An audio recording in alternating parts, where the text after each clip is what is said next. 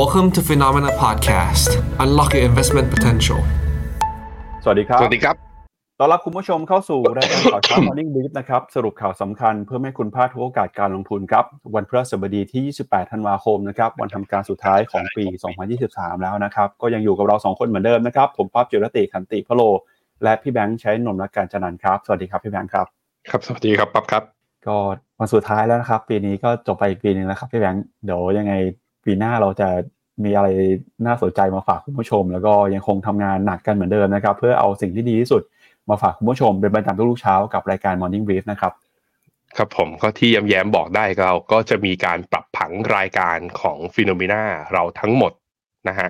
หลังปีใหม่เนี้ยแล้วเรามาคอยติดตามกัน Morning Brief ยังมีกับทุกคนอยู่เหมือนเดิม รูปแบบรายการก็จะ เปลี่ยนไปเพื่อให้ทันกับเหตุการณ์ แล้วก็ให้มันกำหนดเป็นกลยุทธ์ที่ลงทุนได้จริงมากขึ้นด้วย ยังไงก็รอติดตามเรานะฮะ แล้วเราก็พร้อมฟังฟีดแบ็กแล้วก็กำลังใจจากทุกคนเช่นเดิมนะครับ ก็วันนี้นะครับเนื่องจากเป็นช่วงสิ้นปีแล้วนะครับ เราก็จะเห็นว่าตลาดหุ้นเนี่ยหลายแห่งก็เริ่มเงียบเหงาหลายประเทศหยุดทำการกันไปนะครับ รวมไปถึงนักทุนก็หยุดไปพักผ่อนแล้วครับคุณผู้ชมหลาย ๆ คนตอนนี้ก็ไม่ได้เทรดกันแล้วนะครับ ไปพักผ่อนกับครอบครัวไปท่องเที่ยวต่างประเทศ วันนี้รายการของเราก็เลยถือโอกาสนี้ครับมาสรุปมุมมองต่อโลกการลงทุนในปีหน้านะครับ ปี 2024 ครับ จากบรรดาบลจ แล้วก็บรรดา asset management ชั้นนำของโลก วันนี้เราเลือกมาประมาณ 4-5 ที่นะครับ ก็เรียงตาม asset under management ขนาดใหญ่ที่สุดเลยครับ ก็มี BlackRock Vanguard Fidelity แล้วก็มี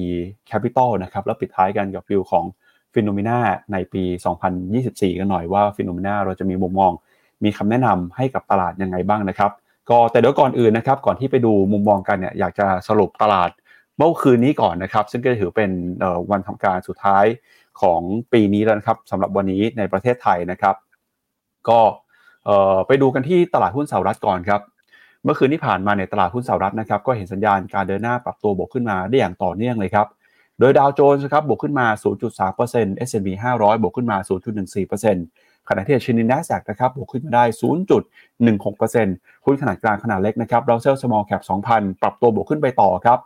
ตอนนี้ S&P 500 อีกนิดเดียวเท่านั้นนะครับประมาณ 10 กว่าจุดเนี่ยจะขึ้นไปปิดที่ระดับสูงที่สุดเป็นปฏิการ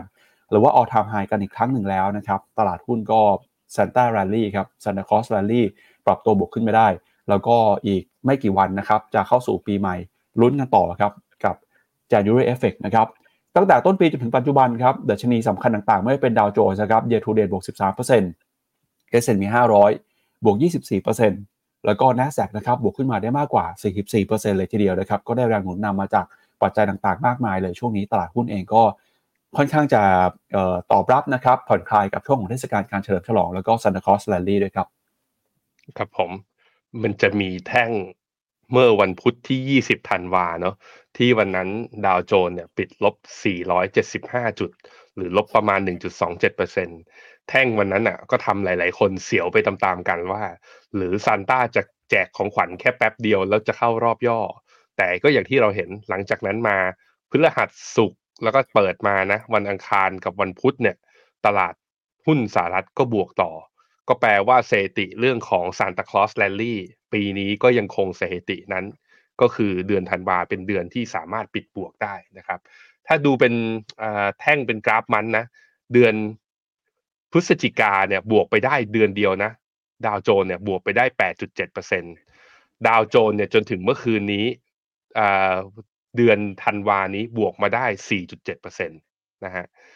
มาดู S&P 500 S&P 500 เนี่ย เดือนพฤศจิกาเดือนเดียวบวกไป 8.9%นะฮะแล้วก็เดือนธันวานี้ยังไม่จบนะ เดี๋ยววันเดี๋ยวอเมริกายังเทรดอยู่ แต่ตอนนี้บวกมาแล้ว 4.68%ก็ถือว่าเป็น 2 เดือนที่บวกเยอะมากๆเหมือนกัน ไปดู NASDAQ Composite ครับ เดือนพฤศจิกาบวกได้ 10.7%เดือนนี้ยังไม่ปิดยังไม่จบเดือนบวกได้ 6%จะเห็นว่า NASDAQ บวกดีกว่า S&P และดาวโจนส์แล้วเราไปดู NASDAQ ร้อยกันครับ NASDAQ ร้อย เดือนพฤศจิกาบวกได้ 10.6%เดือนนี้บวกได้6%อ่า6%จะเห็นว่า NASDAQ ร้อยกับ NASDAQ Composite เนี่ยสองเดือนนี้บวกใกล้เคียงกันมาก ๆ พี่ปับ๊บนั่นหมายถึงว่าหุ้น tech ขนาดกลางขนาดเล็ก เริ่มวิ่งกลับขึ้นมาบ้างแล้ว เริ่มวิ่งกลับขึ้นมาบ้างแล้ว นั่นเป็นสัญญาณที่ทำไมเราจึงถึงมี Mr. Messenger call นะ tactical call ออกไปว่า ใครอยากจะถัว ARK ได้เวลาแล้ว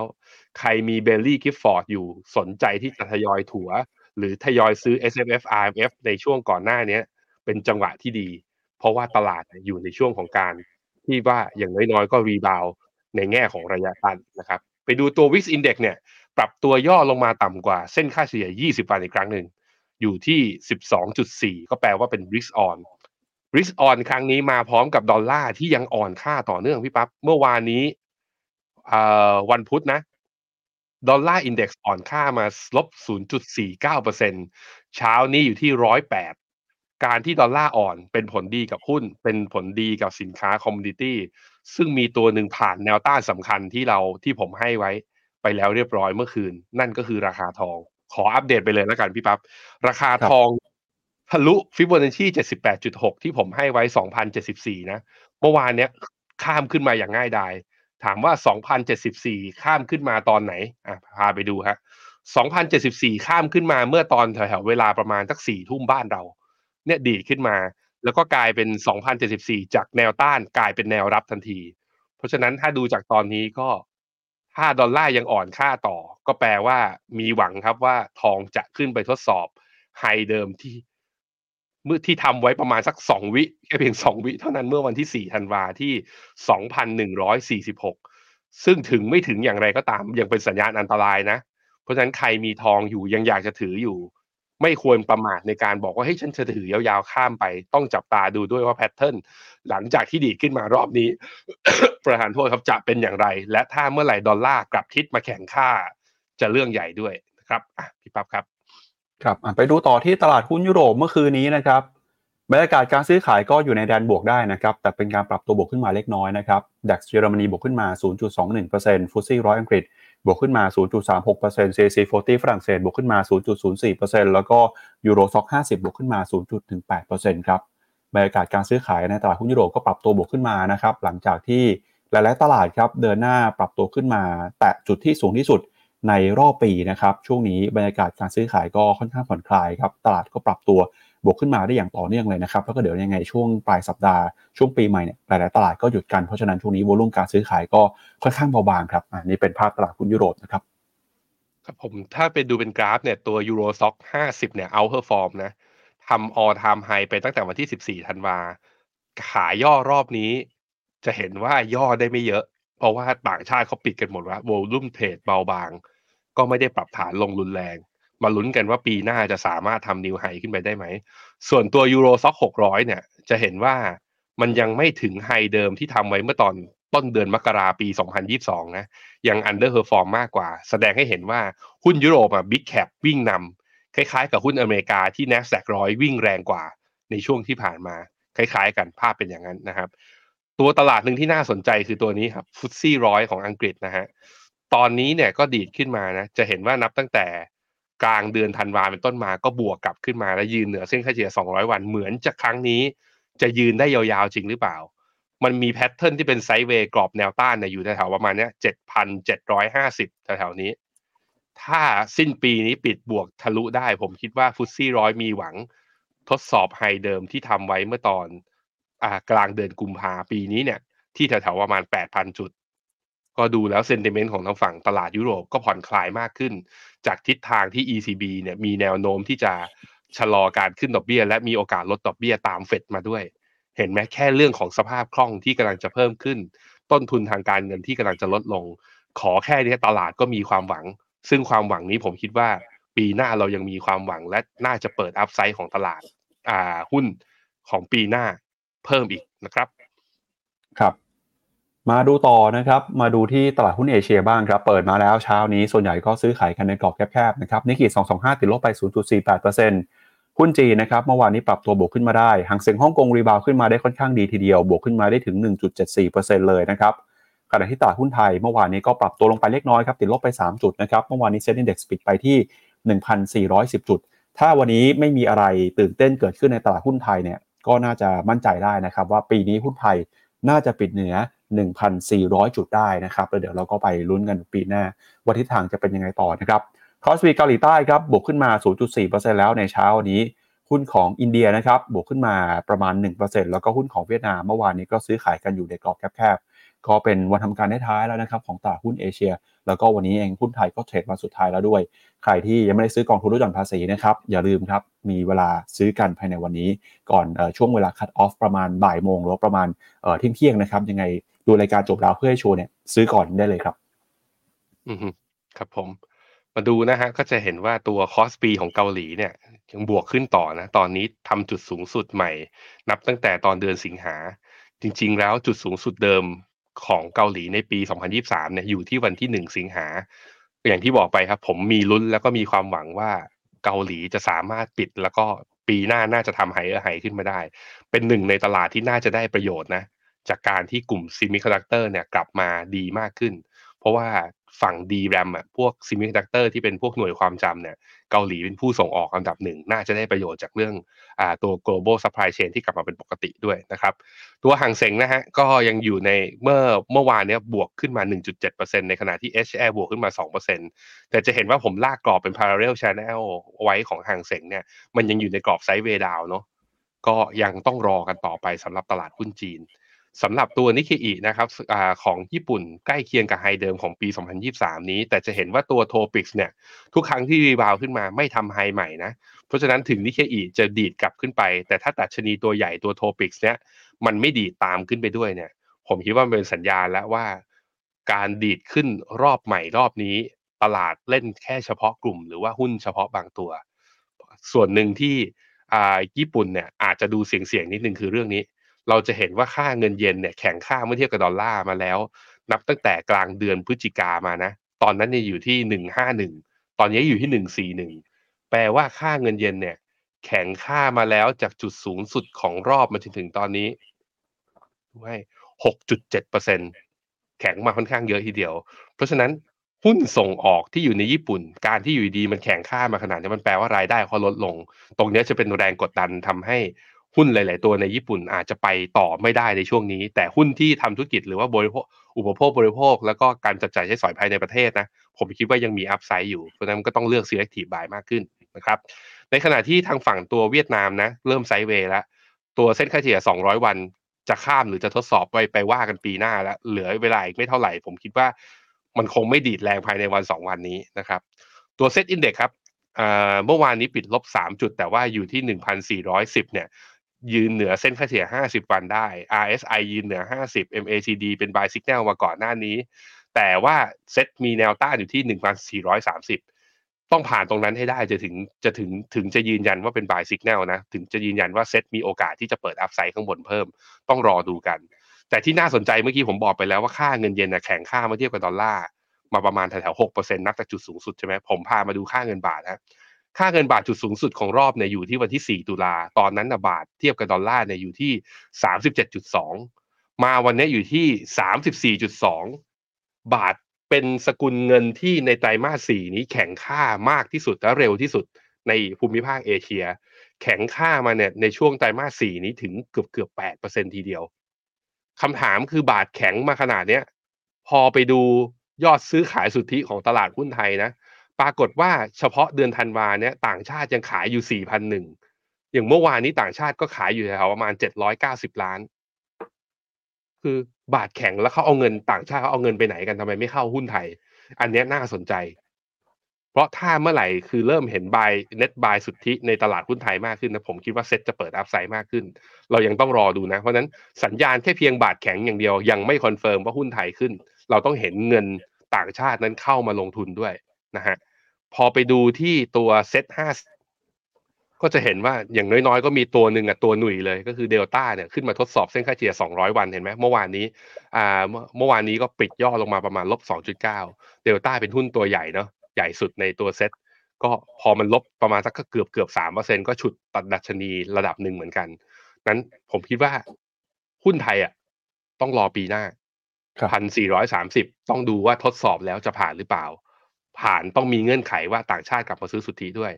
ถ้ายังไม่ซื้อสุทธิ ก็แปลว่าที่ขึ้นมาเนี่ยอาจจะขึ้นหลอกนะครับครับก็การปรับตัวลงมาของเดลต้าในรอบนี้เนี่ยนะครับพี่แบงค์ทำให้ตอนนี้ Market Cap ของเดลต้าครับถูก AOT แซงกลับขึ้นมาแล้วนะครับ ตอนนี้เนี่ยอันดับหนึ่งคือ AOT นะครับก่อนหน้านี้เดลต้าอยู่อันดับหนึ่งนะครับพอราคาร่วงลงมาเนี่ยก็กลับลงมาเป็นอันดับที่2นะครับก็ไปดูภาพนี้กันครับ อันนี้เป็นภาพของผลตอบแทนของ ตลาดหุ้น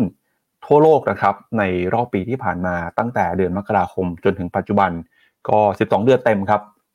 จะเห็นว่าการฟื้นตัวของตลาดหุ้นโลกเนี่ยเป็นไปในรูปแบบ K-shape ครับก็คือมีบางตลาดเนี่ยปรับตัวขึ้นไปแต่บางตลาดก็ปรับตัวลงมาดิ่งลงมาอย่างหนักเลยนะฮะแต่ชนิดที่ปรับตัวขึ้นไม่ได้สดใสนะครับก็มี S&P 500 ครับ ปีนี้ผลตอบแทนบวกขึ้นมา 24% MSCI All Country World Index นะครับดัชนีหุ้นทั่วโลก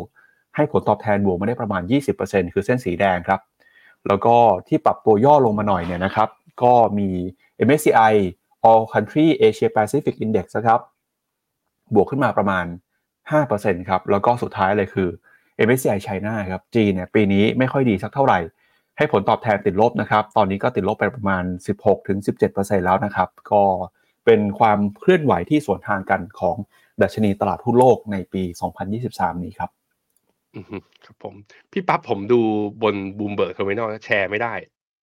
ครับ เอ่อเดลต้ายังเป็นอันดับหนึ่งอยู่ ตอนนี้อ๋อ market cap ครับ หนึ่งจุดหนึ่งล้านปตทอันดับสองอยู่ที่หนึ่งล้านล้านนะฮะ AOT เนี่ยเนื่องจากว่ามันมีการปรับฐานไปตั้งแต่ตอนปลายเดือนพฤศจิกาใช่ไหมมันเลยทำให้ AOT เนี่ยหลุดจากอันดับสองลงมาเป็นอันดับสามโดนปตทสพเอ้ยโดนปตทแซงขึ้นไป ตอนนี้ AOT เนี่ย market cap อยู่ที่ โอ้ จากหนึ่งล้านล้านอะ เหลือแปดแสนหกหมื่นล้าน หายไปเกือบสองแสนล้านอะ ภายในประมาณสองเดือนเนี่ยโอ้เป็นการลงมาค่อนข้างหนักทีเดียว แต่เดลต้ายังอันดับหนึ่งอยู่อ๋อครับครับผมได้ครับขอบคุณพี่แบงค์ที่อัปเดตนะครับ ก็ครับอ่ามาดูต่อครับมาดูกับราคาสินค้าโภคภัณฑ์กันบ้างครับ ก็อย่างที่เอ่อรายงานกันไปเมื่อสักครู่นี้นะครับ ในฝั่งของราคาทองคำเนี่ย ตอนนี้ก็กำลังจะขึ้นไปทดสอบ all time high นะครับ หนึ่งเอ่อ2,100ดอลลาร์ต่อทรัลล์เช้านี้มาปิดที่ 2,080 ดอลลาร์นะครับ ทองคำก็ได้แรงหนุนมาจากทิศทางการใช้นโยบายการเงินที่ผ่อนคลายในปีหน้า ก็ลุ้นกันครับว่าทองคำเนี่ยจะสามารถขึ้นไปแต่ all time high ได้ภายในจริงก็ยากนะครับ อีกไม่กี่วันก็จะหมดปีแล้ว ก็ลุ้นปีหน้าแล้วกันฮะว่าทองคำจะขึ้นไป 2,100 ดอลลาร์ได้หรือเปล่า แล้วก็น้ำมันครับน้ำมันก็ช่วงนี้งงๆนะครับ วันทำการก่อนหน้าน้ำมัน ปรับตัวบวกขึ้นมาได้ 2%เพราะว่ามีความกังวลเรื่องของการโจมตีในตอนออกกลางในทะเลแดง แต่พอมาเมื่อคืนเนี่ยราคาน้ำมันก็ปรับตัวลงมาต่อ 2%กลายเป็นว่า 2 วันทำการที่ผ่านมาราคากลับมาอยู่ในแถวเดิมเลยนะครับ WTI ครับอยู่ที่ 74 ดอลลาร์ แล้วก็ Brent อยู่ที่ 79 ดอลลาร์ครับ อืมตัวทองเมื่อกี้บอกแนวโน้มไปแล้วนะ มาดูที่ราคาน้ำมันดีกว่า ผมลากเป็น downtrend line channel เนี่ย ใน Discord ผมก็อัปเดตไปนะว่าถ้าปิดยืนเหนือตรงนี้ได้น่าสนใจ ซึ่งวันอังคารราคาปิดอะมันปิดอยู่ที่75.28ถ้าดูจากวันอังคารมันทะลุขึ้นมา มันก็แปลว่าควรซื้อตามในสัญญาณทางเทคนิค แต่กลายเป็นว่าเมื่อวานนี้ราคามันย่อลงมานะคือเป็น false signal จนถึงตอนนี้ก็ต้องบอกอย่างนั้น ที่ปั๊บถามว่าเออทำไมมันผันผวนขนาดนี้ ผมคิดว่าเรื่องทะเลแดงนั่นแหละ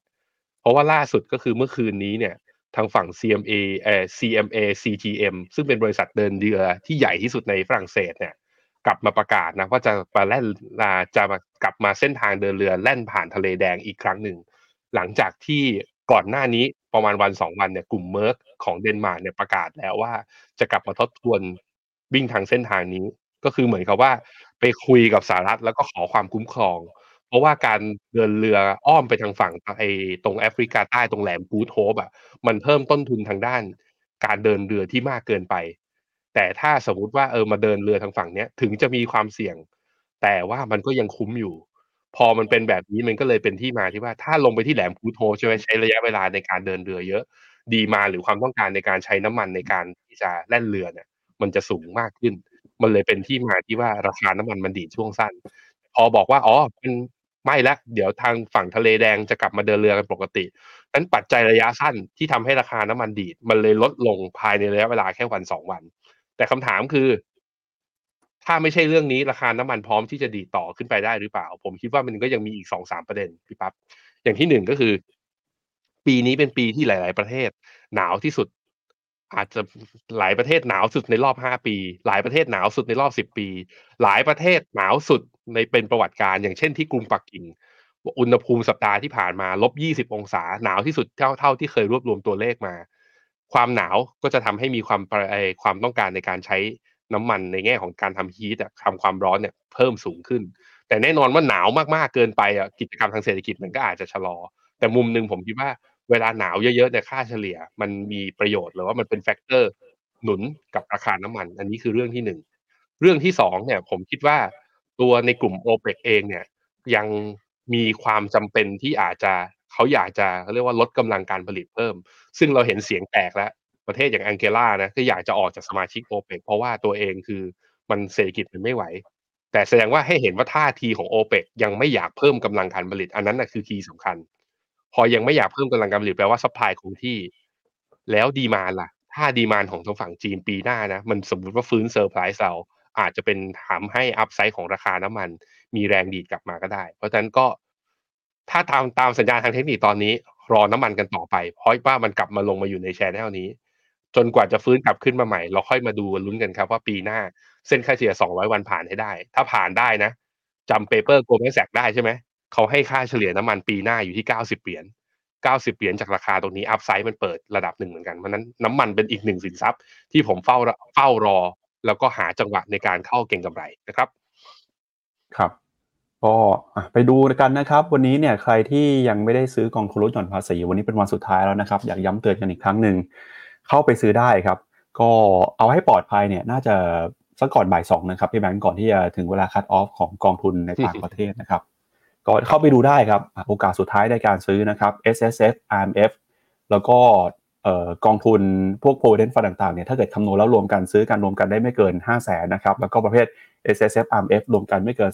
30%ของเงินได้ส่วน S S F เนี่ยถ้าเกิดซื้อแล้วเนี่ยก็ไม่เกิน 2 0 0 0 0 0บาทนะครับ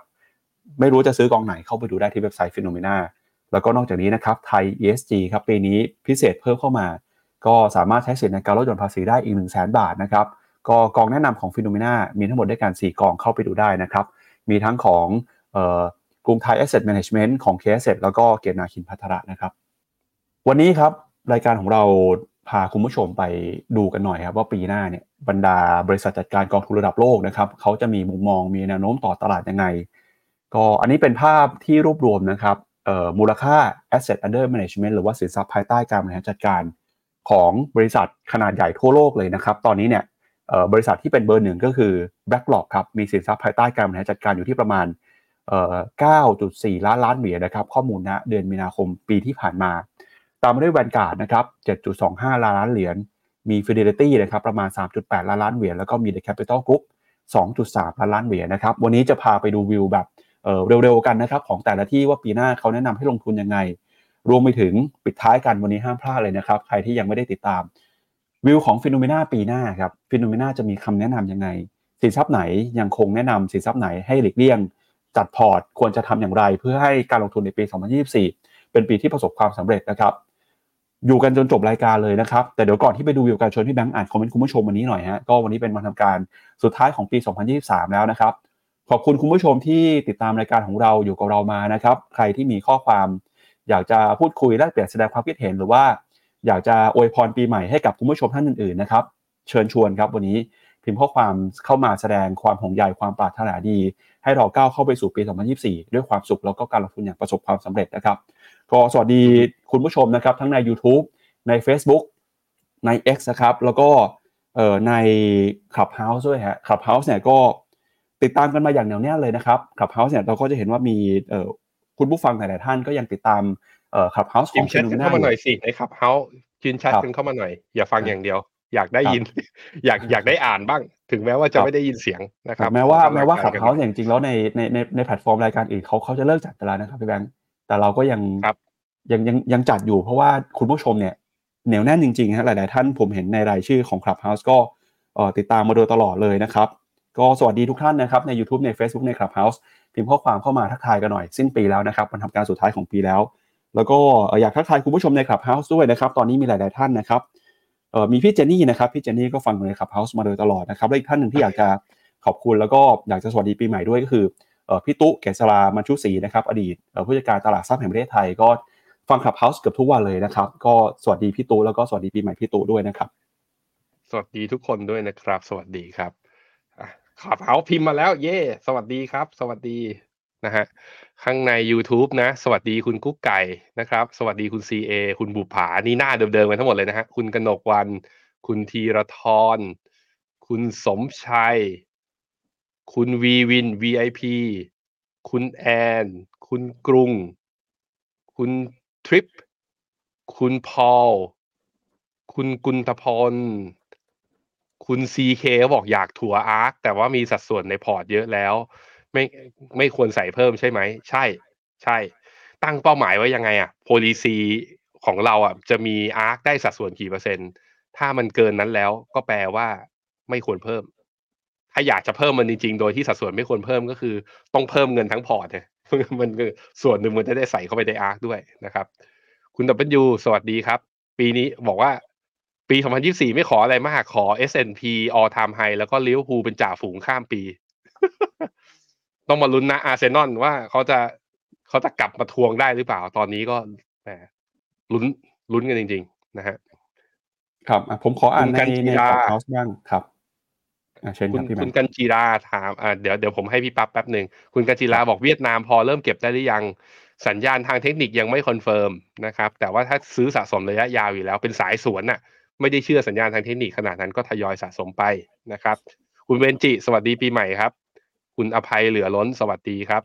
คุณสรันเขาบอกรายการนี้ดีที่สุด ผมไม่เคยรู้เรื่องเศรษฐกิจแบบนี้มาก่อน คุณแบงค์และคุณบักปั๊บยังเป็นไอดอลของผมเสมอนะครับ ผมจะไปเป็น FA ของ FINNOMENA ให้ได้ โอ้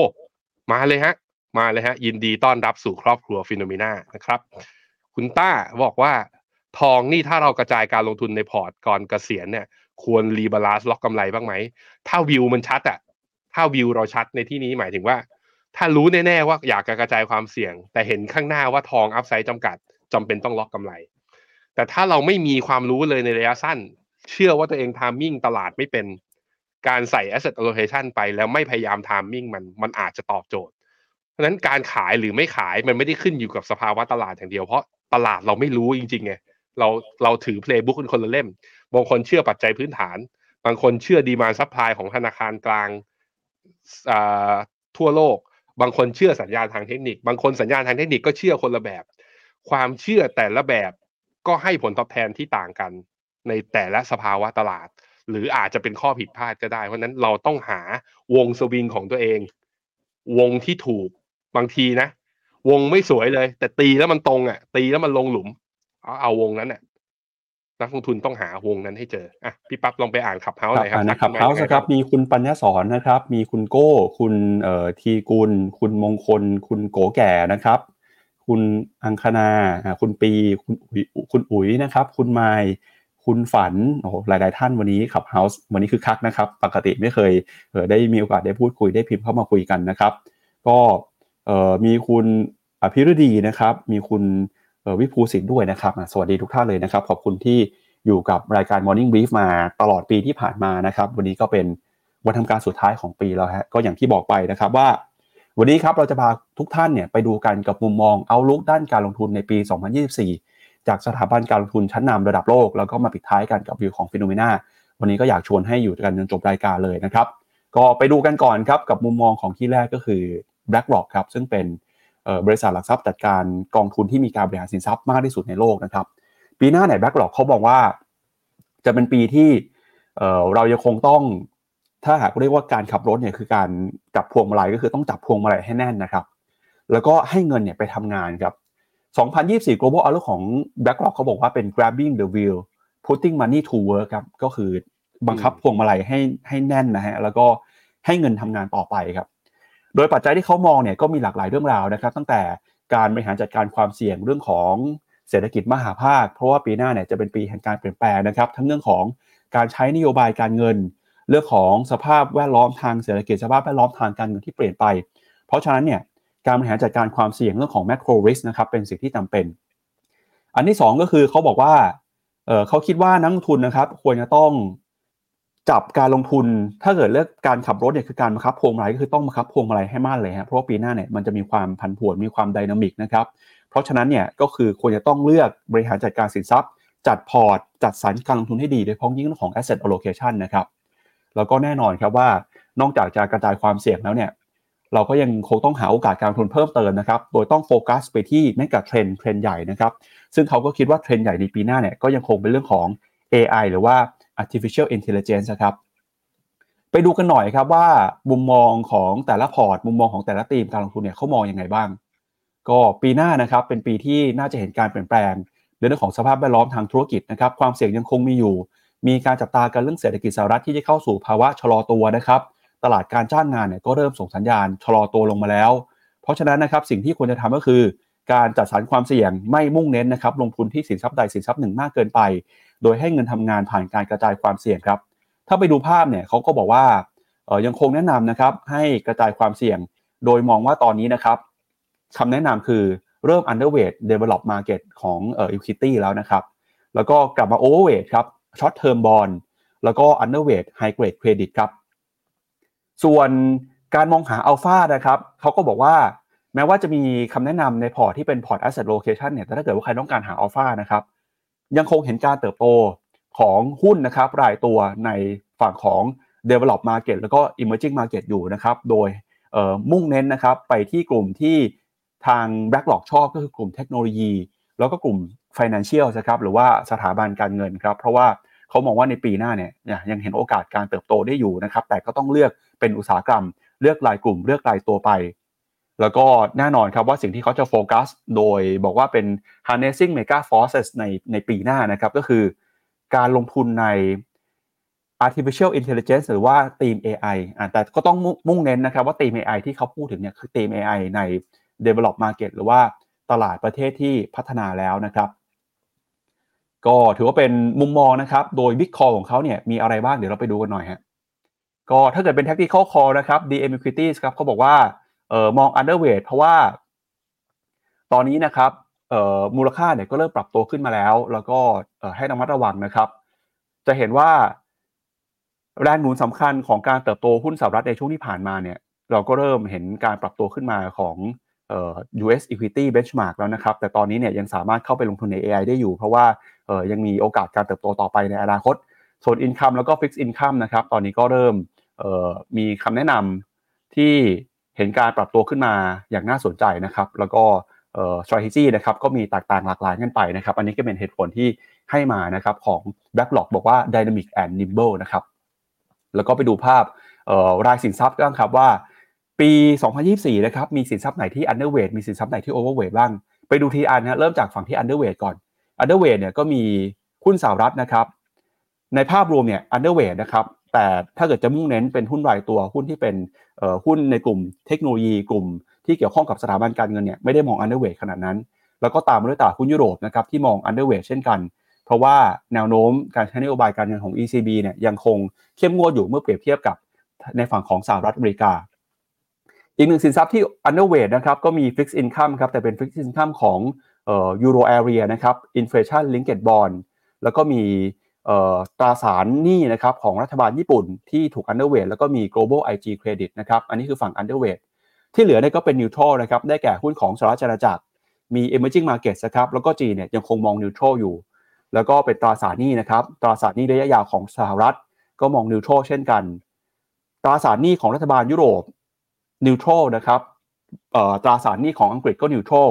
แล้วก็ China Government Bond Global High Yield Asia Credit EM Local Currency มอง neutral ครับไปดูบ้างอะไรที่ overweight หรือว่ายังมีมุมมองที่ดีอยู่นะครับ ถ้าเป็นฝั่งหุ้นเนี่ยก็คือตลาดหุ้นญี่ปุ่นครับเขายังคงมองว่าตลาดหุ้นญี่ปุ่นนะครับจะมีแนวโน้มการเติบโตจากการซื้อหุ้นคืนนะครับหรือว่า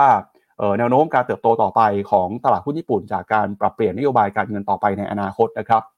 แล้วก็ DM AI Mega Forces ก็คือหุ้นในกลุ่ม AI ในตลาดที่พัฒนาแล้วนะครับ เพราะเขาเห็นว่าตอนนี้เนี่ยกระแสนะครับ การพัฒนา AI ยังคงมีอยู่ แล้วก็ต่อไปเริ่มเห็นธุรกิจ AI เนี่ยสามารถทำรายได้สร้างผลกำไรได้ ส่วนในฝั่งของ Fixed Income ครับที่บอกว่า Overweight นะครับก็มีตราสารหนี้ระยะสั้นของรัฐบาลสหรัฐ มี US Agency MBS นะครับแล้วก็มี EM Hard Currency นะครับที่ให้คำแนะนำ Overweight อันนี้ก็เป็นมุมมองของ BlackRock นะครับบริษัทบริหารสินทรัพย์ที่มีขนาดใหญ่ที่สุดในโลกครับพี่แบงค์โดยรวมก็คือเขามองยังมองตลาดบูทุกสินทรัพย์ที่เป็นสินทรัพย์เสี่ยงนี้ยังถือได้ มองว่าเศรษฐกิจไม่ hard landing ดอกเบี้ยที่มีโอกาสชะลอเนี่ย ก็แปลว่าเข้าทางกับกลุ่มอินดัสทรีถ้าเป็นหุ้นนะกลุ่มไหนที่ดอกเบี้ยขึ้นแล้วปรับฐานน่ะกลุ่มนั้นน่ะจะวิ่งกลับมาเขาก็มองหุ้นกลุ่มเทคอีกกลุ่มหนึ่งที่ได้ประโยชน์คือ financial sector นั่นหมายถึงว่า มันเป็นเพราะอะไรเวลาดอกเบี้ยมันลงอะดอกเบี้ยออมทรัพย์หรือว่าดอกเบี้ยเงินฝากมักมักจะลงก่อน แต่ดอกเบี้ยเงินกู้มันมักจะอยู่ที่เดิม หรือว่ายังไม่มีการปรับ ตรงนี้มันก็เลยจะเพิ่ม net interest margin หรือว่าไอตัวนิมทำให้กำไรเนี่ยในช่วงที่ดอกเบี้ยมันลงเร็วๆนะบริษัทธนาคารอาจจะยังสามารถทำกำไรได้อยู่ อันนี้คือเป็นอีกหนึ่งเหตุผลที่เขาก็บอกว่าให้จับตาดู financial sector ด้วยนะครับ ในส่วนของตราสารหนี้เขาก็ยังมองว่ายังมี upside นะเขาบอกว่ายังถือได้ ถึงแม้ว่ายูจะลงมาแต่ว่าก็ยังมีโอกาสลงต่อถ้าดอกเบี้ย ในปีหน้าเนี่ยปรับตัวลง 5 ครั้งจริงอย่างที่ตลาดคาดการณ์นะครับ สรุปคือของแบ k ็อกมีมุมมองเชิงบวก ไม่ได้มองแย่ แต่ว่าก็ต้องจับตาความเสี่ยงระหว่างทางด้วยนะครับ ครับไปดูอันดับที่ 2 ครับ คือแวนการ์ดครับอันนี้เป็นข้อมูลที่ทีมงานฟิโนเมนาก็รวบรวมมาด้วยนะครับแวนการ์ดเนี่ยบอกว่าดอกเบี้ยจะสูง แล้วก็กินเวลาหลายปีนะครับเพราะฉะนั้นเนี่ยตราสารนี้น่าสนใจฮะเขาบอกเต็มการทุนแบ่งเป็นสามขานะครับ อันที่หนึ่งก็คือเอ่อนโยบายการเงินนะครับ จะเริ่มเห็นการเปลี่ยนแปลง โดยบอกว่าเศรษฐกิจโลกมีความยืดหยุ่นมากส่วนหนึ่งก็เป็นเพราะดอกเบี้ยนโยบายไม่สูงเท่าที่ตลาดคาดนะครับแล้วก็จะมีความกดดันจากนโยบาย เรื่องของนโยบายการเงินที่เข้มงวด เพราะว่าเเงินเฟ้อเนี่ยมีการเปลี่ยนแปลงนะครับ แล้วก็บอกด้วยว่าเศรษฐกิจจำเป็นต้องชะลอตัวลงมา เพื่อให้เงินเฟ้อกลับเข้าสู่กรอบเป้าหมาย อย่างไรก็ดีเนี่ยทาง Vanguard ก็มองว่า scenario นะครับเรื่องของ soft landing หรือว่า delay recession ยังมีโอกาสเกิดขึ้นอยู่ในปีหน้าครับ ส่วนธีมการลงทุนที่ 2 ครับ คือ zero rates are yesterday's news แปลว่าอะไรแปลว่าอัตราดอกเบี้ยต่ำๆเนี่ยหรือว่าอัตราดอกเบี้ยแบบที่ใกล้ศูนย์นะครับ อาจจะเป็นอดีตไปแล้วก็ได้ครับ โดยบอกว่าอัตราดอกเบี้ยจะอยู่ในระดับที่สูงกว่าช่วงหลังเอ่อ Great Financial Crisis แล้วก็ก่อนโควิด -19 นะครับ โดย Vanguard เชื่อว่าการเปลี่ยนแปลงในเชิงโครงสร้างของอัตราดอกเบี้ยที่แท้จริงเอ่อจะเกิดขึ้นโดยเศรษฐกิจได้เข้าสู่ภาวะดอกเบี้ยสูง แล้วก็อาจจะกินเวลาหลายปีนะครับสำหรับครัวเรือนแล้วก็ธุรกิจที่ต้นทุนการเงินที่เพิ่มขึ้นมาเนี่ยก็จะกลายเป็นปัญหาในอนาคตได้ แต่สำหรับนักทุนครับจะกลายเป็นโอกาสที่หาผลตอบแทนในสินทรัพย์อื่น ๆ แล้วก็ตีที่3นะครับ ตราสารหนี้ bonds are back ตราสารหนี้กลับมาแล้วครับ การเปลี่ยนผ่านเข้าสู่ยุคดอกเบี้ยสูงทำให้อัตราตราสารหนี้นะครับปรับตัวลงมาเยอะมากในช่วง 2 ปีที่ผ่านมา ราคาปัจจุบันของบอลเนี่ยถือว่าใกล้เคียงกับ fair value แล้วนะครับ โดยคาดว่าพันธบัตรของสหรัฐจะสร้างผลตอบแทนรายปีในระดับ 4.8 ถึง 5.8%ใน 10 ปีข้างหน้า เทียบกับระดับเดิมที่ 1.5 ถึง 2.5%นะฮะก็ทำให้ตราสารหนี้ในปัจจุบันถือว่า มีความน่าสนใจมากๆเลยนะครับอ่าแล้วก็ตอนนี้นะครับถ้าไปดูหุ้นเนี่ย valuation ก็บอกว่าเริ่มตึงตัวแล้วนะครับ เพราะฉะนั้นการเลือกลงทุนก็ต้องเลือกเอ่อหุ้นให้ถูกต้องนะครับ ไม่สามารถกระจายไปได้ทั้งหมด โดยบอกว่าอัตราวิที่สูงนะครับ ช่วงที่ผ่านมาเนี่ยก็ทำให้การประเมินมูลค่าสินทรัพย์ลดลงทั่วโลก แล้วก็กดดันให้ราคากำไรลดลง โดยคาดการณ์ผลตอบแทนของหุ้นสหรัฐจะลดลงเหลือประมาณ 4.2 ถึง 6.2%ใน 10 ปีข้างหน้า จากเดิมนะครับอยู่ที่ 4.4 แล้วก็ 6.4%โดยหุ้น value เนี่ยจะแล้วก็หุ้นขนาดเล็กนะครับจะมีความน่าสนใจมากขึ้นในระยะยาว แล้วก็คาดการผลตอบแทนของ emerging market ไว้นะครับอยู่ที่ 7.9ถึง9%แล้วก็ frontier market อยู่ที่ประมาณ 6.6 ถึง 8.6%ในช่วงปีข้างหน้านะครับแล้วก็ภาพด้านขวาเนี่ยก็เป็นมุมมองเออเรื่องของการเติบโตทางเศรษฐกิจนะครับอัตราการว่างงาน แล้วก็การใช้นโยบายการเงิน เราจะเห็นนะครับว่า ในปีหน้าเนี่ยมีโอกาสที่นโยบายการเงินจะผ่อนคลายลงนะครับ ทางธนาคารกลางสหรัฐก็จะลดอัตราดอกเบี้ยนโยบาย แล้วก็สิ่งที่เราจะเห็นต่อไปก็คือ การเปลี่ยนแปลงนะครับของยุโรปของสหราชอาณาจักรแล้วก็ของจีนด้วยนะครับ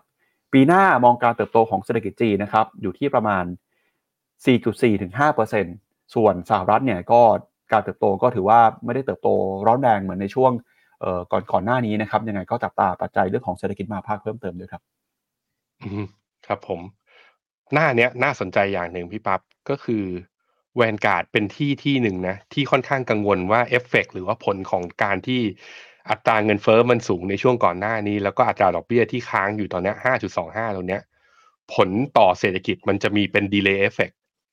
ถึงแม้จะลดดอกเบี้ยแล้ว แต่ว่ามันก็อาจจะเป็นความเสี่ยงต่อเศรษฐกิจในอนาคต คือมีมุมมอง ไม่ถึงกับ bull มาก แล้วก็ยังระมัดระวังความเสี่ยง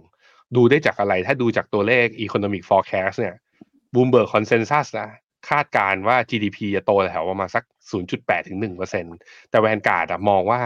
growth ของตัวอเมริกาเนี่ยจะอยู่แค่เพียงครึ่งเปอร์เซ็นต์ 0.5 เท่านั้น unemployment rate เนี่ย consensus ประมาณการไว้อยู่ที่ประมาณสัก4%เปอร์เซ็นต์4.4 Vanguard มองไว้ 4.8 เรื่องของอัตราดอกเบี้ยนโยบายตอนนี้ตลาดอะมองนะมองว่าอยู่แถวๆประมาณสัก3.5ลงมาก็คือลงสักประมาณ125 basis point แต่แวนการ์ดบอกว่าจะอยู่ที่ประมาณสัก4ถึง4.25คือลงมาไม่เยอะเท่าที่ตลาดคาดการคือถ้าสมมตินะว่าแวนสมมติเฉยๆนะ ถ้าแวนการ์ดถูกเนี่ย ผมคิดว่ามันจะมีแรงปรับฐานอย่างที่อย่างแรกเลยก็คือว่า ดอกเบี้ยตอนนี้มันลงเร็ว เพราะตลาดไปคาดการไปแล้วว่าต้องต้อง ต้องลดตั้งห้าครั้ง แต่สมมุติว่าลงไม่ใช่ห้าครั้งจริง ดอลลาร์จะกลับมาแข็ง ตลาดจะมีการปรับฐาน อันเนี้ยมองในมุมนี้ มันเลยเป็นสาเหตุที่แวนการ์ดบอกว่าพอมันมีความเสี่ยงแบบนี้ แต่เศรษฐกิจโลกมันไม่ถึงกับติดลบนะ มันยังเป็นบวกอยู่ เพราะฉะนั้นคนลงทุนจำเป็นต้อง selective buy ตอนนี้ selective buy อะไรก็อะไรที่แพงไปแล้วมันวิ่งไปแล้ว เขาก็มองว่าเวลาปรับฐานมันอาจจะลงแรง เพราะฉะนั้นเลือกกลุ่มที่เป็นแลกการ์ดหรือกลุ่มที่ยังไม่วิ่ง เขาจึงเลือกกลุ่ม value กับกลุ่ม mid small cap ซึ่งปีนี้ยัง underperform เมื่อเทียบกับหุ้นขนาดใหญ่นั่นเองนะครับครับแต่อย่างไรก็ตามนะครับ ก็อยากย้ำเตือนนะครับ อย่างที่เราบอกไปก็คือ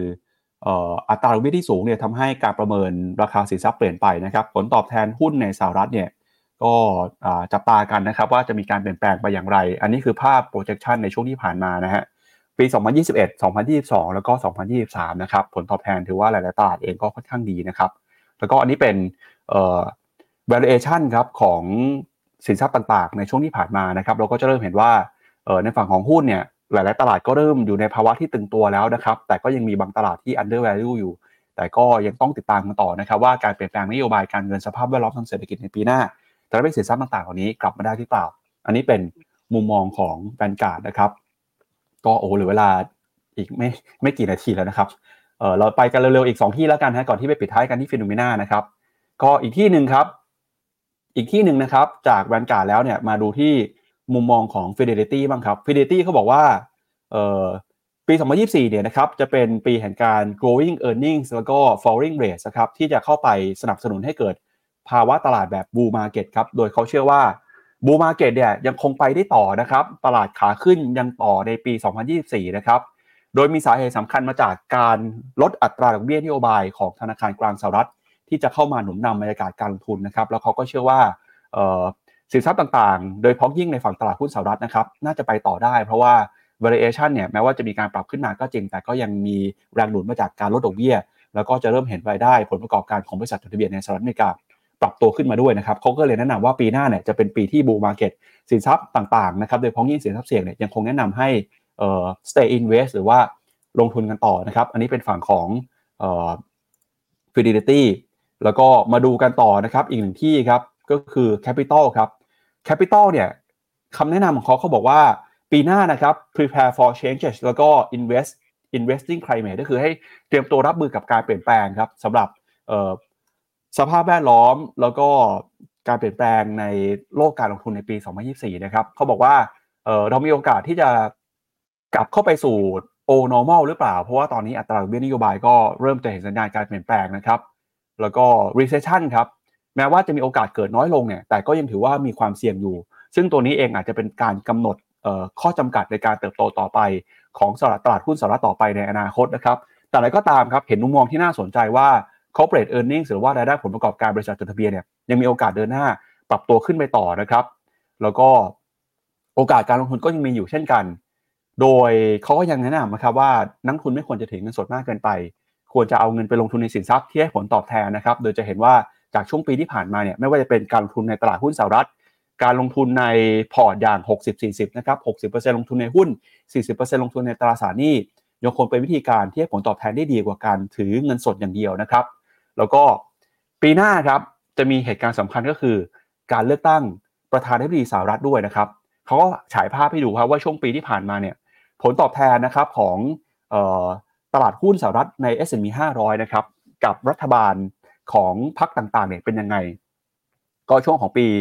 2008-2022 นะครับ เป็นรัฐบาลของเดโมแครตครับ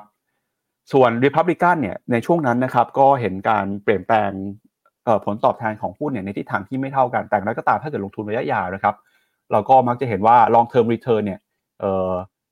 ไม่ค่อยต่างกันสักเท่าไหร่นักนะครับ ลงทุนในหุ้นเนี่ยก็ยังคงให้ผลตอบแทนที่ดีอยู่แม้ว่าใครจะเข้ามาเป็นรัฐบาลก็ตามนะครับ แล้วก็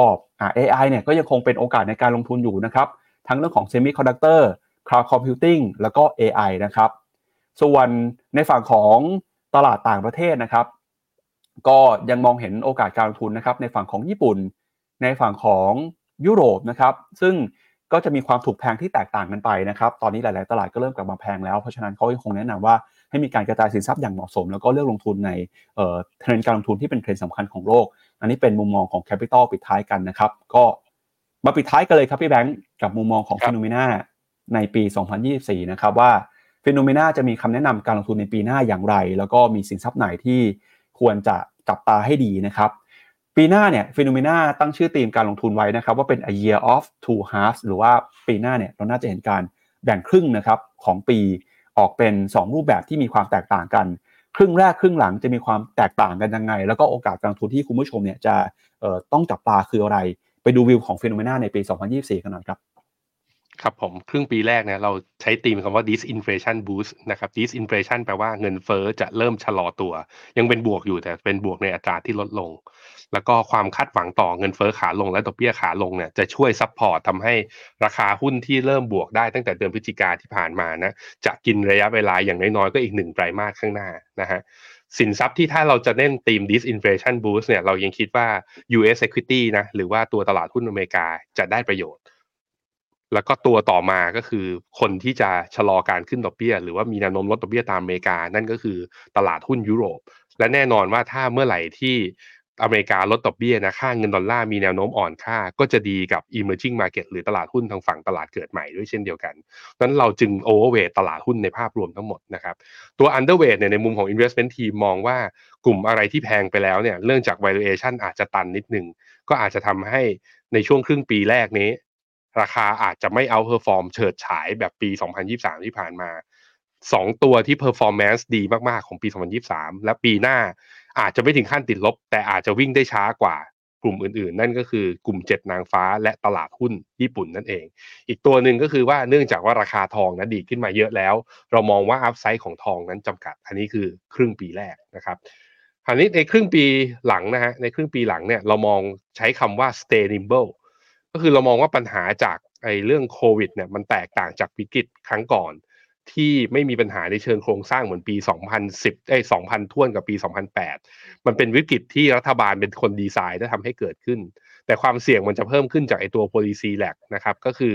ตัว access saving กับตัว job market เนี่ยกำลังจะลดความร้อนแรงลง ตรงเนี้ยมันแปลว่าช่วงเงินเฟอ้อมันลดลงตลาดดีด้าดีใจ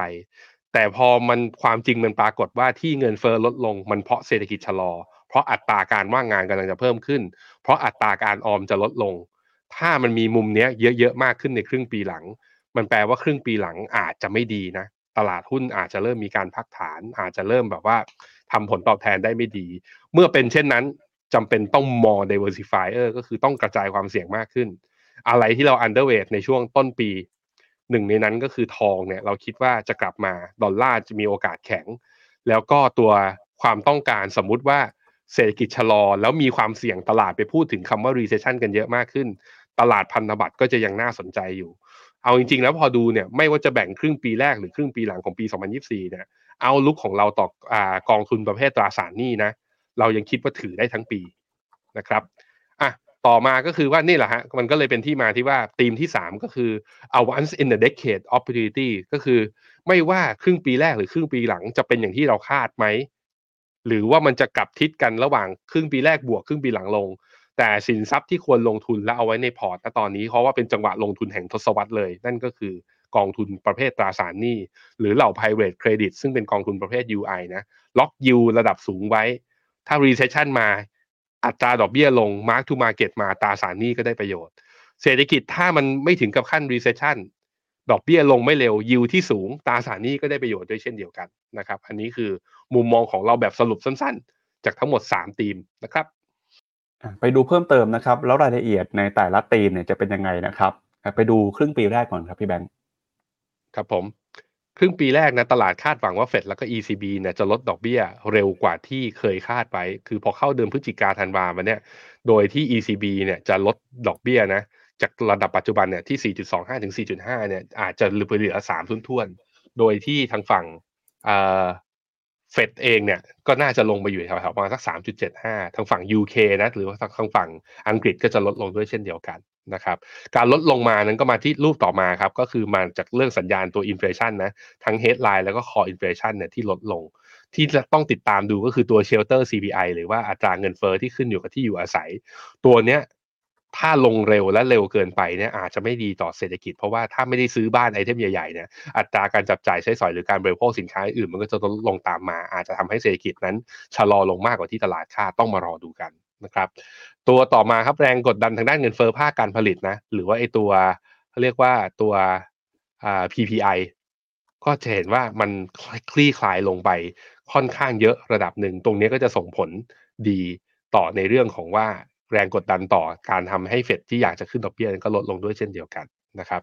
ถ้าเรามองเป็นอ่า month on month ตัว inflation นะครับ หน้าต่อไปก็จะเห็นว่าหน้า 45 ครับพี่ปั๊บ headline CPI เนี่ยมีโอกาสลงมาแถวๆ ประมาณสัก 2%ในช่วงครึ่งปีแรกของปี 2024 เลย ถ้า month on month เนี่ยบวกแถวๆ สักประมาณ 0.1 ถึง 0.15 อย่างนี้นะ เอามาคูณ 12 ก็แปลว่าต่ำกว่า 2%นั่นแหละจึงเหตุผลสำคัญนะว่าทำไมเฟดถึงจะลดดอกเบี้ย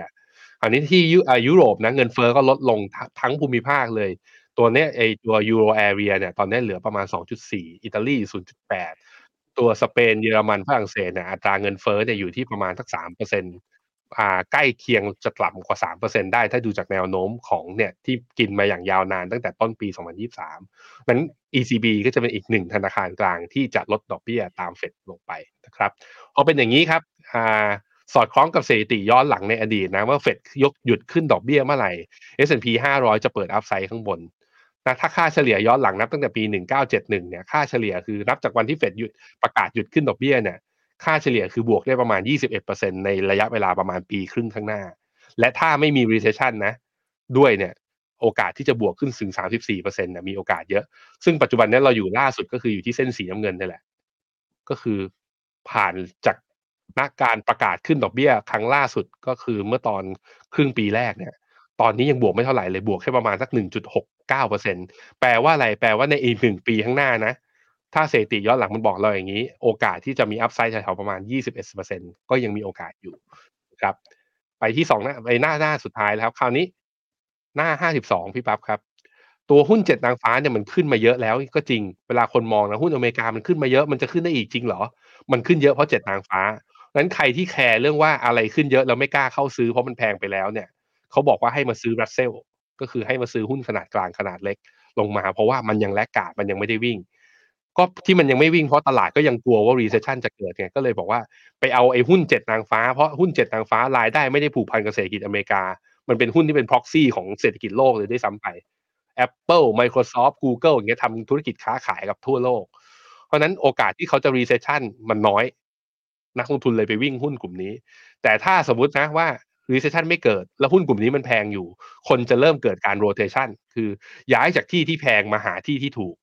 เพราะนั้น Russell 2,000ปีหน้าจะมีโอกาสนะที่ความ underperform เนี้ยอาจจะ outperform ในปีหน้านะครับ ต่อไปครึ่งปีหลังครับ sustainable นะครับอะไปดูฮะ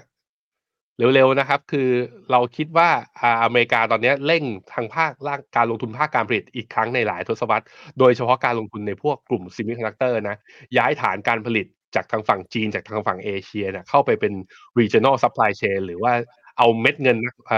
ให้สิทธิ์ทางภาษี แล้วก็กดดันด้วยซอฟต์พาวเวอร์ที่ตัวเองมีเนี่ยให้อย่าง Taiwan Semiconductor ให้บริษัทผู้ผลิต chipset หลาย ๆ ที่เนี่ยไปตั้งโรงงานที่อเมริกา ซึ่งตรงจุดเนี้ยมันก็ทำให้อเมริกาคือ เรียกว่าแยกความสัมพันธ์กับจีนไม่พึ่งพาจีนเยอะมาก ในเหมือนในอดีต มันจึงทำให้เพิ่มความแข็งแกร่งของตัวเองในระยะยาวในแง่ของอิสรภาพนะครับในแง่ของความแข็งแกร่งทางด้านอิสรภาพทางพลังงานก็ อเมริกาก็จะเห็นว่าในช่วงที่ผ่านมาที่โอเปกแบบว่าพยายามที่จะตึงกำลังการผลิตอะอเมริกาก็ปล่อยตัว special reserve นะหรือว่าไอตัวน้ำมันสำรองของตัวเองเนี่ยออกมาเยอะมากขึ้น จนอิทธิพลของอเมริกาต่อตัวตลาดน้ำมันนะมีเพิ่มสูงขึ้นนะครับในวันที่โอเปกลดกำลังการผลิตเนี่ยอเมริกาก็เพิ่มเอาเพิ่มเอา ตรงจุดนี้ก็ใช้ประโยชน์ได้ เพราะว่าเราเข้าสู่ยุคเปลี่ยนผ่านด้วยไงอเมริกาก็อาจจะดูแล้วว่าน้ำมันสำรองไว้เยอะๆนะ ถ้าโลกมันเปลี่ยนผ่านเข้าสู่พลังงานสะอาดหรือ clean energy จริง ความเป็นยุทธศาสตร์ตรงนี้มันอาจจะลดความสำคัญลงไป เพราะฉะนั้นเพื่อให้เศรษฐกิจระยะสั้นมันพอพยุงไปได้จำเป็นที่จะต้องปล่อย supply เพิ่มนะครับ ต่อมาครับ คือในแง่ของเรื่องของเออัตราดอกเบี้ยนะทุกครั้งที่อัตราดอกเบี้ยลงเนี่ยในอดีตที่ผ่านมา จะเห็นว่ามันมักจะเกิดปัญหาวิกฤตเศรษฐกิจตามมา ไม่ว่าจะเป็น .com global financial crisis หรือว่าตอนโควิด รอบนี้ก็ต้องมาดูนะว่าการปรับฐานลงเนี่ยจะลงเร็วขนาดไหน นะฮะถ้าลงเร็วแล้วเกิดวิกฤตจริง ตลาดทุนก็คงปรับฐานต่อแต่ตอนนี้ทีสิหรือเบสเคสของเราเนี่ยเอาเชื่อว่าไม่ดอกเบี้ยลงเนี่ยไม่เกิดวิกฤตนะครับ อันนี้ต่อมาครับ ความเสี่ยงในครึ่งปีหลังนะครับว่า one long and variable lag คืออะไรทำไมถึงสำคัญนะ ตัวเลขเศรษฐกิจอเมริกาเศรษฐกิจเนี่ยจะส่งไปถึงเฟดคือเฟดส่งสัญญาณขึ้นดอกเบี้ย เสร็จแล้วธนาคารพาณิชย์จะขึ้นดอกเบี้ยตาม ผู้ถืออ่าผู้กู้ใหม่เนี่ย เจอดอกเบี้ยใหม่ที่แพงขึ้น พอจ่ายดอกเบี้ยแพงขึ้นก็เศรษฐกิจชะลอนั้นวิธีการต้องหยุดหยุดตั้งแต่ไหนหยุดตั้งแต่ไอเฟดขึ้นดอกเบี้ยนี่แหละ เพราะนั้นคือถ้าเฟดเริ่มลดดอกเบี้ยธนาคารจะลดดอกเบี้ยตาม ผู้กู้ใหม่ก็จะได้ดอกเบี้ยใหม่ที่ถูกลง เศรษฐกิจก็จะมีโอกาสที่จะกลับมาฟื้นนะฮะเพราะนั้นเนี่ยวงจรตรงนี้มันเลยสำคัญว่าทำไมแค่ลมปากของเฟดคนเดียว แค่คุณโจรมพาวเวลคนเดียวมันถึงเปลี่ยนทิศทางตลาดได้ เพราะมันมีสิ่งถัดมาที่มันสะท้อนกลับมา มันคล้ายๆ กับเขาเรียกว่าทฤษฎีผู้นำอะถ้าผู้นำโง่เราจะตายกันหมด ถ้าผู้นำแบบว่าฉลาดนะ เราจะดีกันหมดก็คล้ายๆ กันก็คือ ถ้ากำหนดทิศทางเป็นไปในทางที่ทำให้ความมั่นใจในตลาดได้ตลาดก็จะฟื้น ถ้ากำหนดทิศทางไม่ดี หรือให้นโยบายไม่ดี โลกทั้งโลกก็จะเหนื่อยอีกรอบหนึ่งนะครับ ไปต่อครับ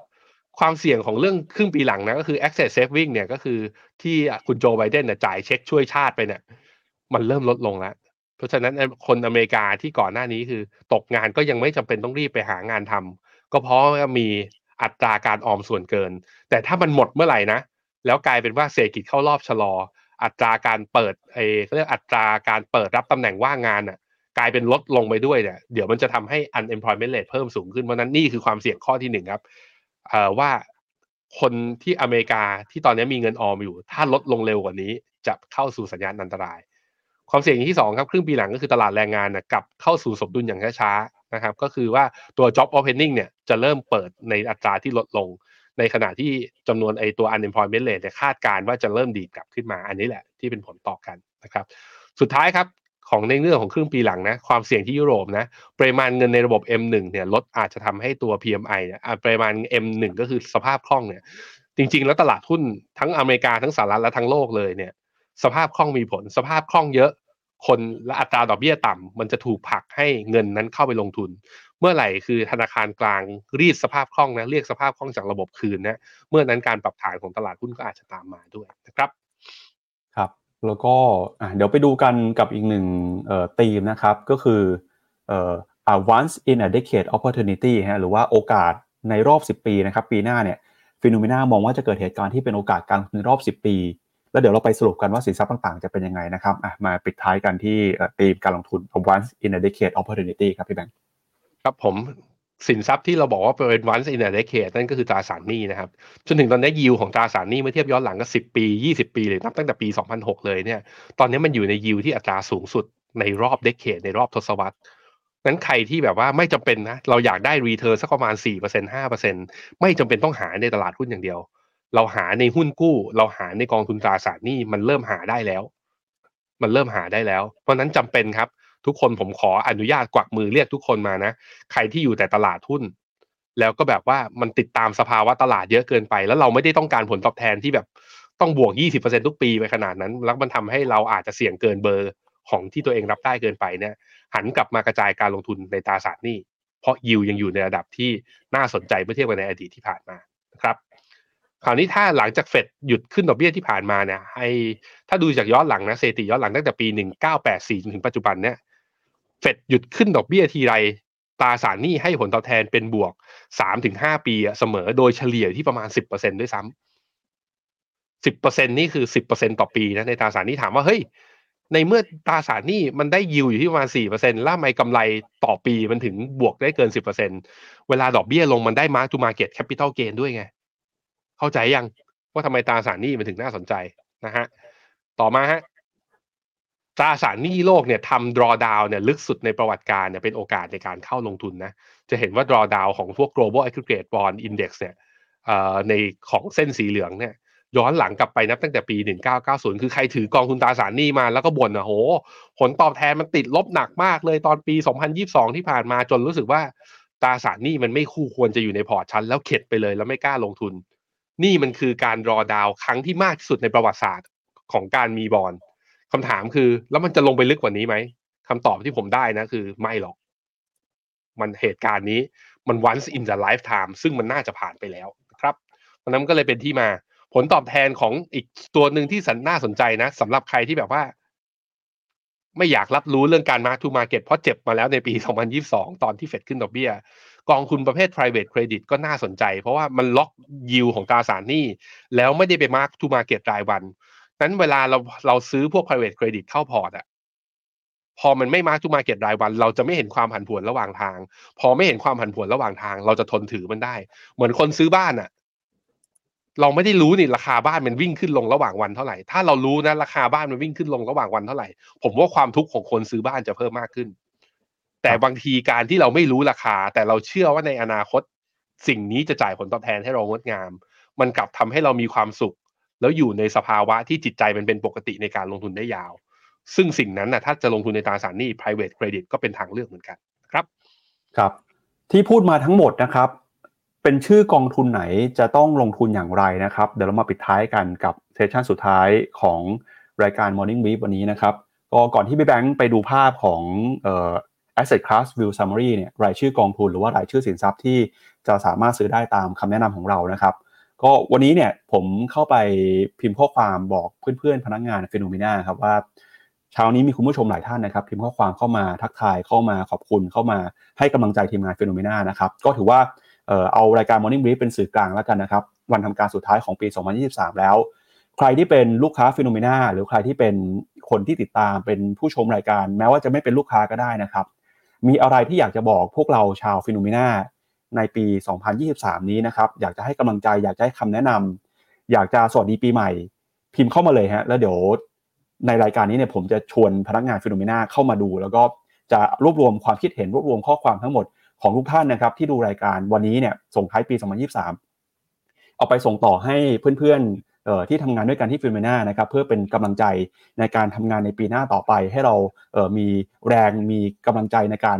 ทำข้อมูลนะครับแสวงหาโอกาสการลงทุนให้กับคุณผู้ชมนะครับ ต้องบอกก่อนว่ารายการ Morning Brief เนี่ยเป็นแค่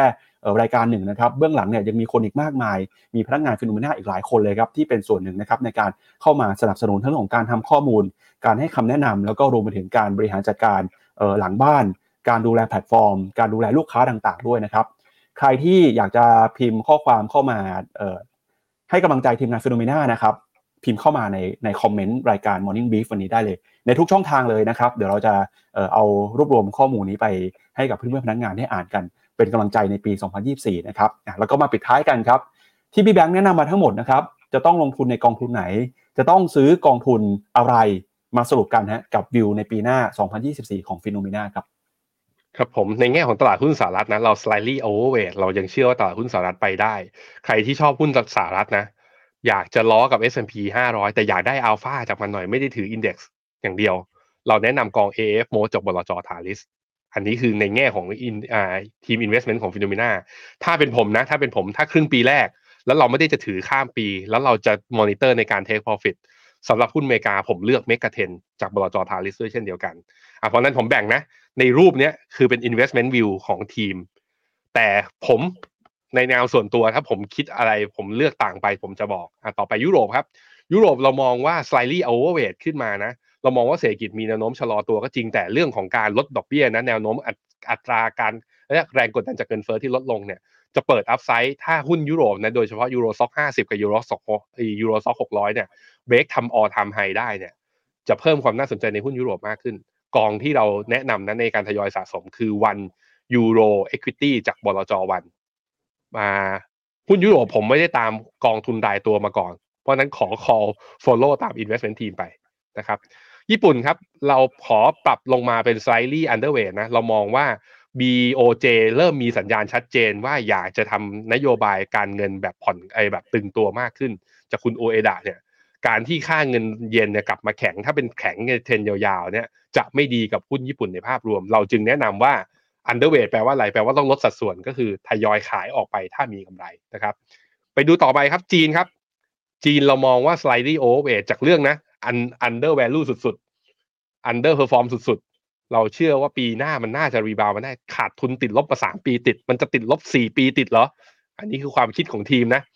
ในการสะสมเราเลือกกอง K ไชน่าของบลจกสิกรอีกกองหนึ่งของทางฝั่งอัลเบดีนก็คือ A B C A ขีด A ทั้งสองคลาสนี้เป็นคลาสแบบทยอยจัดอ่าเขาเรียกว่าไม่จ่ายปันผลแล้วก็ไม่ได้เป็น auto redeem ใครที่เชื่อในจีนนะ เชื่อพวกสายสวนอะอะไรที่ under value อันใดที่ติดลบเยอะๆ แล้วจะเด้ง rebound ได้อะอันนี้เป็นฝั่งนี้คำถามคือแล้วผมอะผมคิดยังไงสำหรับผมคือ ผมขอยังไม่ call ใดๆจีนกันแล้วกัน ขอรอดูจนกว่าจะมีสัญญาณเพิ่มเติม ขอสวนนะ อันนี้ขอสวนทีม ในขาขาของเวียดนาม เวียดนามเนี่ย มอง overweight เป็นหนึ่งในประเทศแล้วก็เป็นหนึ่งใน asset class ที่เรา overweight ปีนี้เราส่วนใหญ่ถ้าใคร overweight เราจะ slightly overweight แต่เวียดนามเนี่ยขอ overweight เลย แนวโน้มเศรษฐกิจยังฟื้นตัวยังดี นโยบายไอ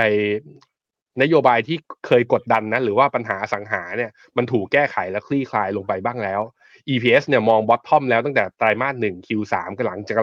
valuation ก็อยู่ในระดับที่ถูกถูกกว่าทั้งหุ้นไทย ถูกกว่าค่าเฉลี่ยทั้งทั้งโลก จึงแนะนำทยอยสะสม อันนี้กองนี้กองมหาชนอยู่แล้วครับ principal VNEQ นะครับหุ้นไทยครับเราปรับจากก่อนหน้านี้เรา underweight มาตลอดนะ ตั้งแต่ตั้งบริษัทฟิโนเมนามาที่ไม่แทบจะไม่เคยมีครั้งไหนเลย overweight ตอนนี้เราขอปรับขึ้นมาเป็น slightly overweight ครับ เรามองว่าหุ้นไทยในฐานะที่สามารถยืนแถวๆ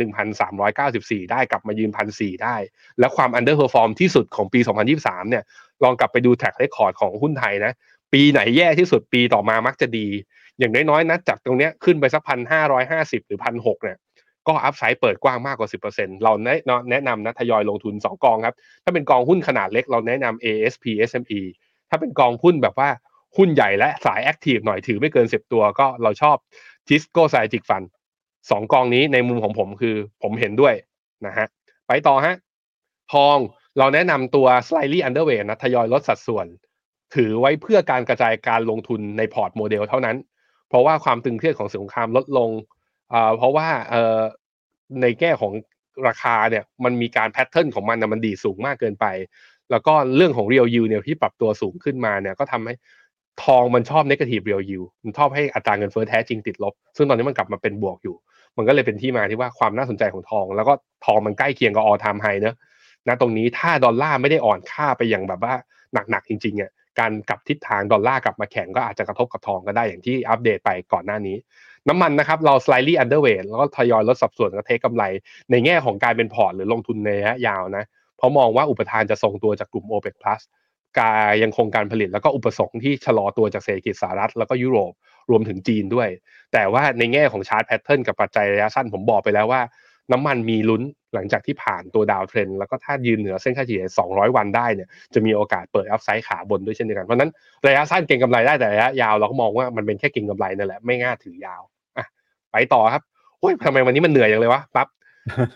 เอาอะไรมาให้คุยเนี่ยตราสารหนี้โลกครับเราโอเวอร์เวทเพราะว่านี่คือ once in a decade นะก็คือ 10 ปีที่ผ่านมานี่คือทศวรรษแห่งว่าหลังจากนี้ไป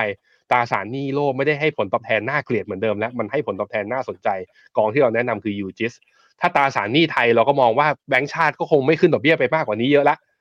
ส่วนโอกาสที่ลดดอกเบี้ยตามสหรัฐก็อยู่ที่เงินเฟ้อของเรานั่นแหละ เราแนะนำเพิ่มสัดส่วนการลงทุนใน KKP Act Fixed Income ก็เป็นกองทุนตราสารหนี้ไทยนะเดเรชั่นยาวขึ้นมาหน่อยจะได้ประโยชน์ถ้าดอกเบี้ยทรงหรือว่ามีโอกาสลดนะครับ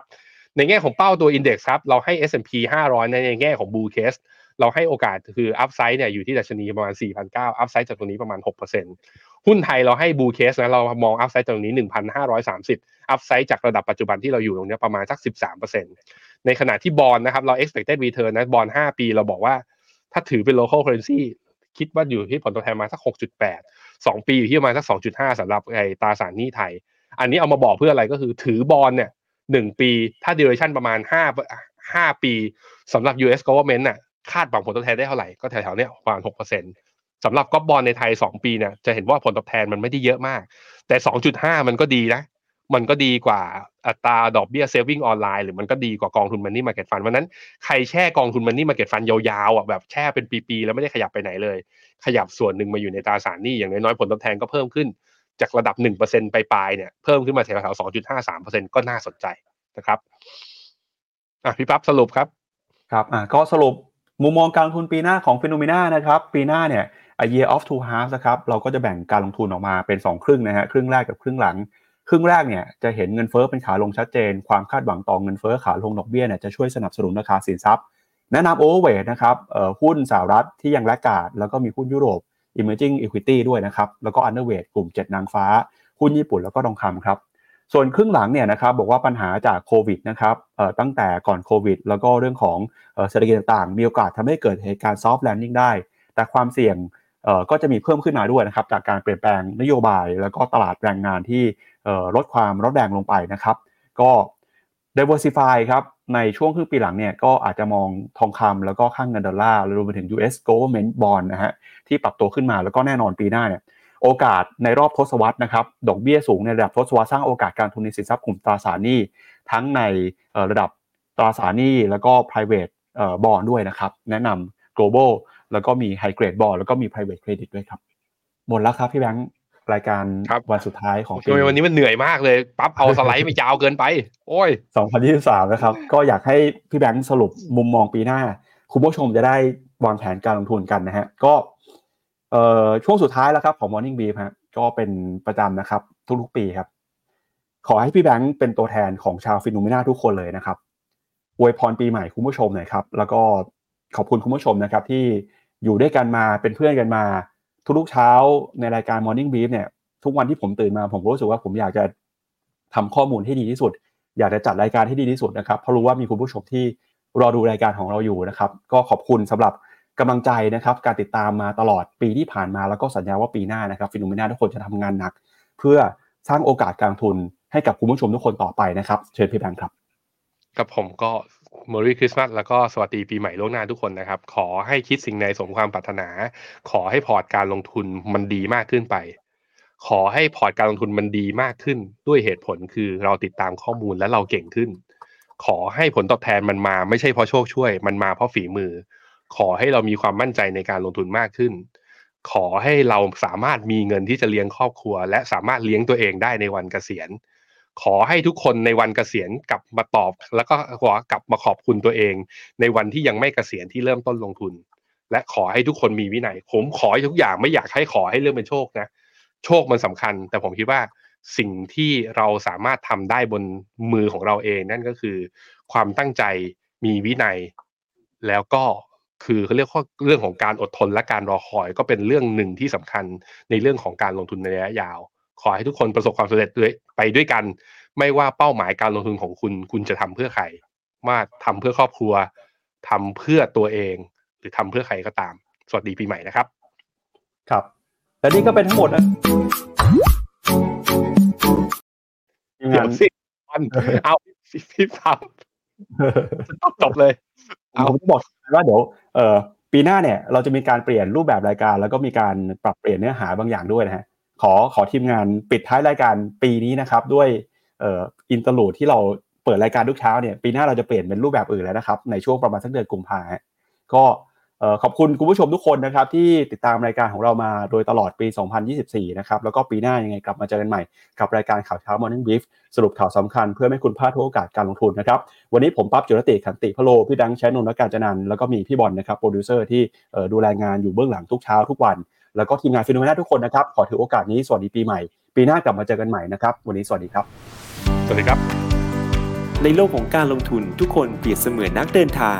คุณล่ะเป็นนักเดินทางสายไหน กองนี้ก็ดี เทรนด์การลงทุนนี้ก็มา ใครว่าดีเราก็ไปหมดแต่ไม่ค่อย work ให้ FINNOMENA Exclusive บริการที่ปรึกษาการเงินส่วนตัว ที่พร้อมช่วยให้นักลงทุนทุกคนไปถึงเป้าหมายการลงทุน สนใจสมัครที่ f i n o m e f i n o m e n a e x c l u s i v e หรือ line at f i n o m e n a p o r t คำเตือน ผู้ลงทุนควรทำความเข้าใจลักษณะสินค้า เงื่อนไขผลตอบแทน และความเสี่ยงก่อนตัดสินใจลงทุน